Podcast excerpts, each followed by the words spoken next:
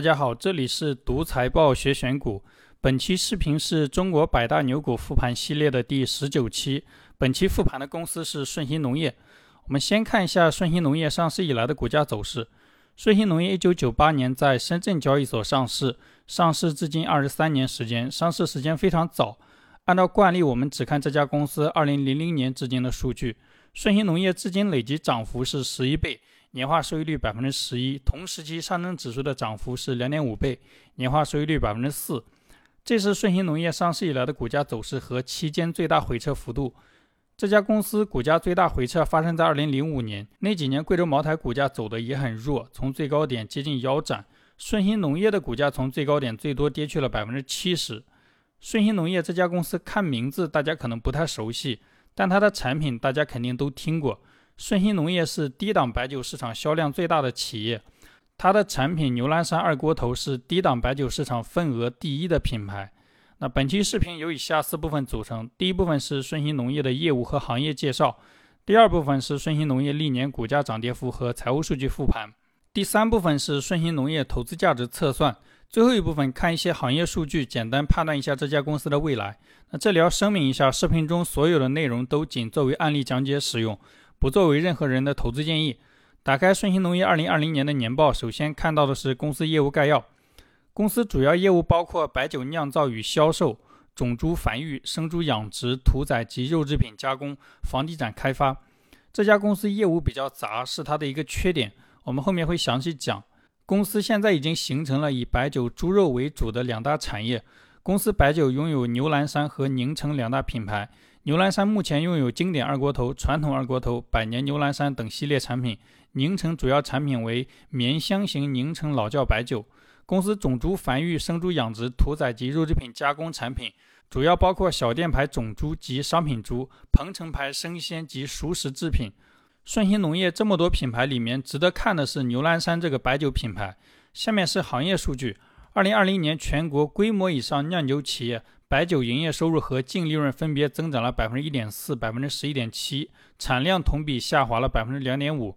白酒行业总量在下滑，但营业额在增长，说明白酒单价有提升。这跟世界上主要发达国家白酒行业的数据是一样的。贵州茅台年报里也讲过这个数据，还讲到二零二零年白酒行业分化加剧，整体呈现两头聚集、中间分散的哑铃式结构。高端白酒市场聚集效应逐渐增强，低端白酒作为消费者刚需，呈现挤压式扩容，产销量稳增。其中光瓶酒需求稳定且逐步向好。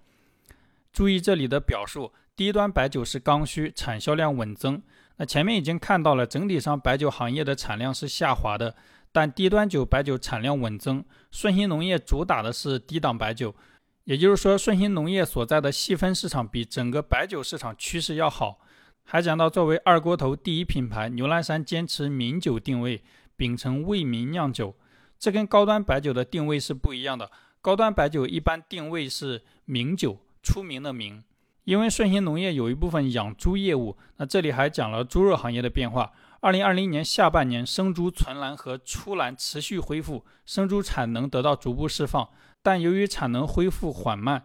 猪价或将呈现台阶式下降及平台上下震荡走势，猪肉价格呈现下降或者震荡下降趋势，反正不会涨价。我们在复盘牧原股份的时候也看到过这个结论。从顺鑫农业的年报发布到现在，牧原股份股价跌了百分之三十，所以投资的时候看年报就能躲掉很多调整，大家一定要多看年报。下面讲的是公司的行业地位。白酒业务的地位，公司是中国名酒第一品牌。二零二零年品牌价值五百八十亿。我看了一下这个品牌价值排行榜，排最前面的是腾讯、华为，他们他们的品牌价值几千亿。牛栏山这个品牌价值跟泸州老窖、雪花啤酒这些品牌价值在同一个档次。猪肉业务的地位，公公司是北京奥运会、青奥会。APEC 国际会议、新中国成立七十周年庆祝活动等重大活动的肉食品供应商，获得过很多行业奖项，在北京市场具有较大的影响力和较高的商誉。能成为这些重大活动的猪肉供应商，顺鑫农业的猪肉应该有一部分比较高端，价格不便宜。下面是经营情况讨论与分析。报告期内，公司业务不同程度受疫情影响，整体收入同比增长了百分之四点一，规模净利润同比下降百分之四十八。白酒和猪肉业务分别占公司收入的百分之六十五、百分之二十九。白酒收入同比下降了百分之一，白酒产量六十九万千升，销量六十九万千升，产销量位居行业前列。白酒的密度比水要小一些，顺鑫农业六十九万千升的产量换算成重量大概在六十万吨以上。茅台跟五粮液一年的白酒产量不到十万吨，所以顺鑫农业的产销量不仅仅是行业前列，应该是行业第一。它的销量占所有白酒上市公司白酒销量的百分之四十以上。在低档白酒市场更是具有碾压性的优势。那这里也要注意，虽然顺鑫农业产量很高，但因为它的售价很便宜，所以公司收入规模跟贵州茅台、五粮液没法比。最下面简单提了一下猪肉业务，猪肉业务收入同比增长了百分之三十。猪肉业务中，屠宰业务占比超过百分之九十，养殖只占了百分之十左右。这是公司对不同白酒产品的定位和价格。顺鑫农业的白酒产品里面，价格高于五十块钱五百毫升就是高档酒。价格在十块到五十块之间是中档酒，价格低于十块是低档酒。顺鑫农业产品价格跟茅台五百毫升终端售价两三千块比，确实便宜很多。这是不同产品的收入情况。公司通过经销方式的销售占比超过百分之九十九，低档酒销售七十六亿，占酒类收入比例是百分之七十五。所以公司收入主要来源是低档酒，低档酒的毛利率也是最低的。注意，高档酒的收入下降速度是最大的，毛利率最高的产品收入下降，公司整体的毛利率应该也是下降的。除了白酒以外，猪肉和其他业务收入占比百分之三十四，这是不同业务的成本数据。白酒业务原材料成本占比百分之四十五，屠宰业务原材料的成本占比百分之三十六，两个业务原材料占比都在提高。这是顺鑫农业最新的股东信息。顺鑫农业前十大股东里，除了控股股东是北京的国企，其他股东都是机构。其中第五大股东是养老基金，第六大股东是社保基金。这两个基金刚进入前十大股东不到一年，一直在增持。下面介绍一下顺鑫农业的发展历史，主要介绍一下牛栏山这个品牌的发展历史。它跟海天酱油一样，都是中华老字号品牌。顺鑫农业一九九八年在北京顺义成立，成立当年就在深圳交易所上市，旗下的牛栏山品牌是全国知名的白酒品牌。三百年前，二锅头发源于牛栏山镇。新中国成立以后，一九五二年，顺义县把牛栏山地区比较大的几家老酒厂合并成了牛栏山制酒厂。那这里顺带讲一下二锅头的意思。二锅头跟酿酒的工艺有关。古代酿酒需要两个锅，下面的锅用来蒸馏，上面的锅用来冷却。当酒蒸气遇到上面的锅的时候，液化成酒。但这种蒸馏方式，蒸汽里面会有很多杂质，酿出来的酒第一锅不好喝，只能喝第二锅。这种方式酿出来的酒叫二锅头。二锅头是一种老的酿酒工艺，并不是品牌的名字，所以很多品牌的酒都有二锅头这个系列。牛栏山酒厂在低档酒的行业地位，并不是一开始就像现在这么牛，也是经历了几代厂长的努力，才有现在的地位。二零零二年，牛栏山集中所有资源在北京市场打造自己的品牌。二零零八年，牛栏山二锅头销量超过红星二锅头。二零一一年，公司向全国扩张，一方面在河北、四川建立生产基地，一方面在央视和一些综艺节目投放广告，把销售中心放在长三角、珠三角。二零二零年，牛栏山在低档白酒市场份额排名第一，市场占有率超过百分之十三，是第二名市场份额的一倍以上。这种主动向全国扩张、提高公司收入规模的国企并不多，特别是顺丰农业管理层之前的薪酬都很低，前两年管理层涨过一次薪酬，现在薪酬也不高。等一下会详细看。以上是公司的历史介绍。那这张图是北向资金持有顺鑫农业的股份比例，蓝色是公司股价变动，红色是北向资金的持股比例。北向资金目前持有顺丰农业百分之三的股份。北向资金持有公司股份的比例最近在持续下降，公司的股价也在持续回落。下面是管理层的薪酬和持股。顺鑫农业管理层都不持有公司股份，这跟之前复盘的大部分国企是一样的。公司经理及以上职位的薪酬都在一百万以下，这个薪酬在我们复盘过的国企里面是比较低的，应该跟公司的利润规模有关系。以上是顺鑫农业的业务和行业介绍，下面开始顺鑫农业的股价波动和财务数据复盘。这张图红色是顺鑫农业每年的涨跌幅，蓝色是同时期指数的涨跌幅。最近十年，顺鑫农业有四年跑输指数。如果从二零一七年公司剥离掉建筑业务之后开始看，顺鑫农业的股价一直跑赢指数。这张是顺鑫农业上市以来的收入变化。顺鑫农业的收入从上市时候的七亿增长到二零二零年的一百五十五亿，增增长了二十二倍。顺鑫农业上市以来，收入一直在增长，从来没有下滑过，而且收入的含金量很高。这张是白酒行业规模最大的几家公司的收入变化，红色的是顺鑫农业。顺鑫农业在白酒行业十几家上市公司里面排名第五，排在它前面的是贵州茅台、五粮液、洋河和泸州老窖。注意，二零一三年、二零一四年白酒行业整体规模下降的时候，很很多公司的收入都出现下滑，只有贵州茅台和顺鑫农业的收入没有下滑过，说明行业低谷的时候，高端白酒和低端白酒生意受到的影响比较小，中间的品牌影响比较大。这张是顺鑫农业上市以来的净利润变化。顺鑫农业的净利润波动比较大，增速最高的时候超过百分之七十，增速低的时候净利润接近腰斩。这跟它业务比较多有关系，业务太多导致净利润不稳定，但整体上是增长趋势。这是公司每年税前利润的构成。顺鑫农业主营业务利润占比比较高，除了主营业务以外，最近几年有资产减值的损失。二零二零年资产减值损失占了净利润的百分之二十。年报附注里面显示是由于存货和合同负债履约成本导致的。仔细拆的话，资产减值主要是房地产业务巨亏导致的。看完收入和净利润的整体趋势之后，按照惯例，我们看一下这个趋势中的异常值，主要看2017年公司剥离掉建筑业务之后的业绩异常年份。顺鑫农业业绩增速最低的年份是二零二零年，这一年收入增长了百分之四，净利润下降了百分之四十六。这一年主要是受疫情影响和房地产业务巨亏导致的，前面讲过就不重复了。下面看业绩增速最高的年份，业绩增速最高的年份是二零一八年，这一年收入增长了百分之零点九，净利润增长了百分之七十。看一下这一年发生了什么。打开顺丰农业二零一八年的年报，这里讲到白酒收入增长了百分之四十四。猪肉收入同比减少了百分之二十三，所以这一年业绩增长主要是白酒业务增长带来的。白酒业务增长的原因是公司泛全国化市场布局加速推进。牛栏山现已拥有亿元以上省级销售市场二十二个，长三角、珠三角市场更是发展迅猛，泛全国化布局成效显著。所以这一年公司业绩增长主要是由于市场扩张成功带来的。这张是顺鑫农业的毛利、净利润和各项费用占收入的比例变动。顺鑫农业的毛利率从二零一七年开始有一个明显的提高，最近两年持续下滑。公司毛利率下滑主要是白酒业务的毛利率下滑导致的。那受房地产业务资产减值影响，公司净利润下滑较快。二零二零年顺鑫农业的净利润率接近历史最低点。这张是公司的资产结构图，资产占比最大的是黄色的现金类资产，八十八亿，占总资产的比例超过三分之一。其次是存货，七十三亿。顺鑫农业的存货主要是房地产的项目，固定资产四十亿，其他资产的金额都很小。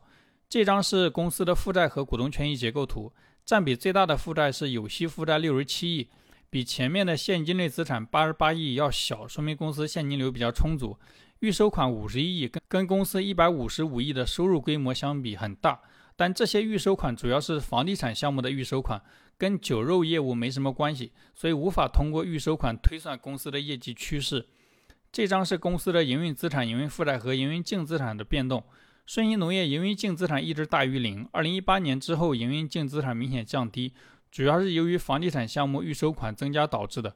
下面是现金流量表，这里直接按照不同功能把现金流拆一下。最近几年顺鑫农业金额比较大的现金流科目主要是红色主营业务赚到的现金。蓝色有息负债偿还的现金，深蓝色分红和利息支出的现金。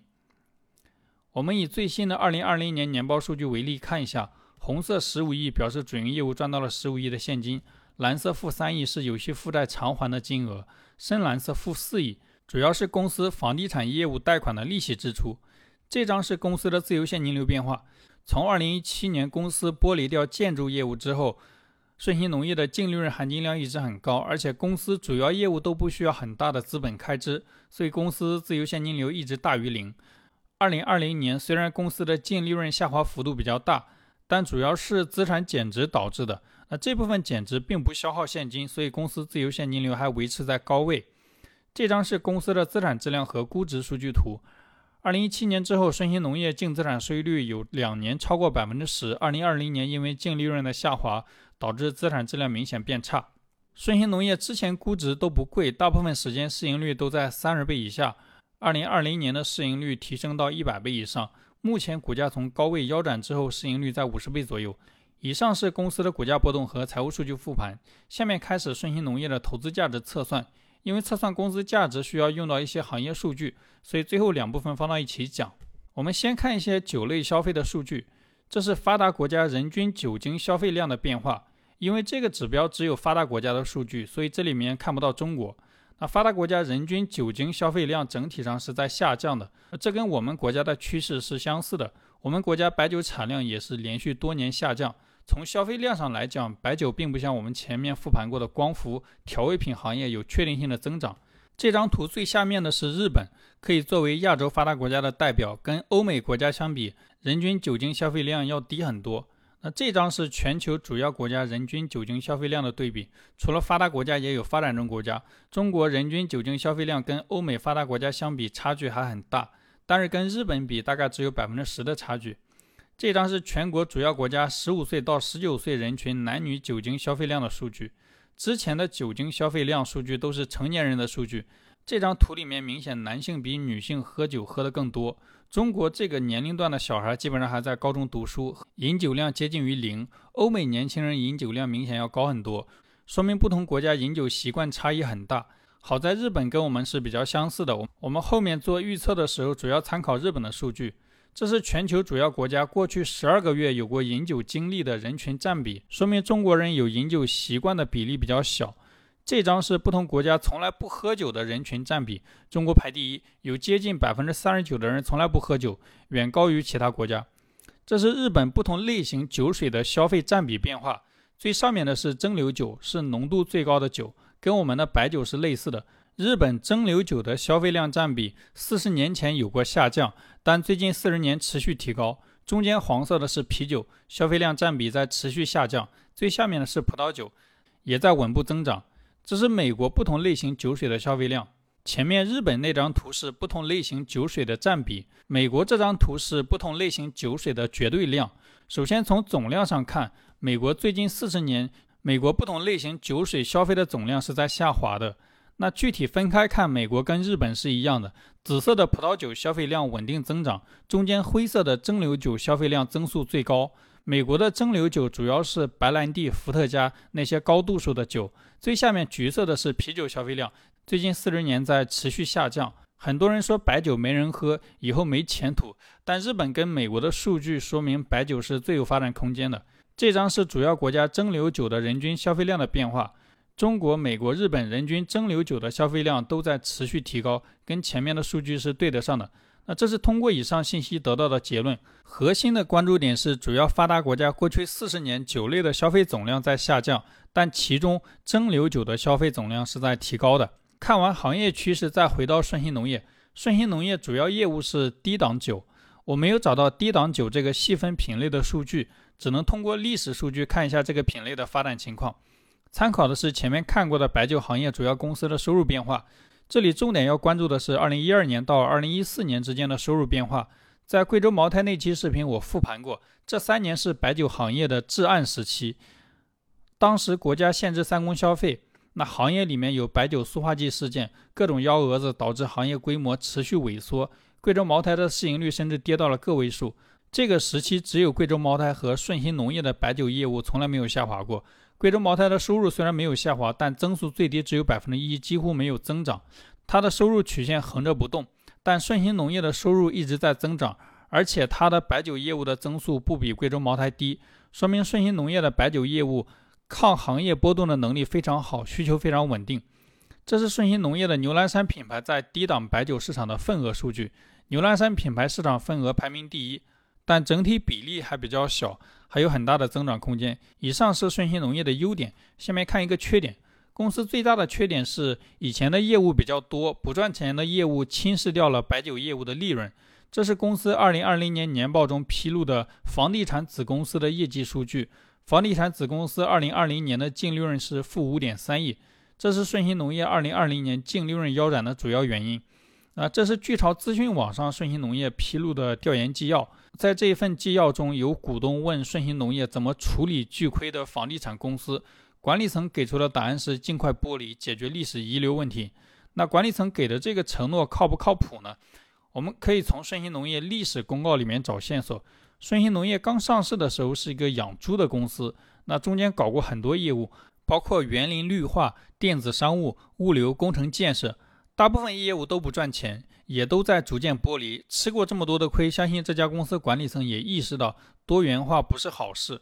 如果剥离房地产业务，专注于白酒和猪肉，顺鑫农业每年的利润做到十个亿还是有很大可能的。它目前的市值是两百四十亿，它的市值比较低，主要是受房地产业务的影响。下面看一下顺鑫农业管理层对未来的判断。二零二零年的年报里面，公司的发展计划里，顺鑫农业没有披露下一年的业绩目标。那这是综合以上得到的公司优缺点。总体上看，公司主要业务所在的行业不错。但目前公司业务上有缺点，这个缺点有剥离掉的可能。这是本期视频用到的财务卡片，有兴趣的可以关注同名公众号“读财报学选股”，回复“顺鑫农业”免费获取这些资料。好了，以上就是本期视频的所有内容。再次重申一遍，视频中所有的内容都仅作为案例讲解使用，不作为任何人的投资建议。欢迎评论或者私信你关注的公司，我来复盘。希望本期视频对你的投资有启发，感谢观看。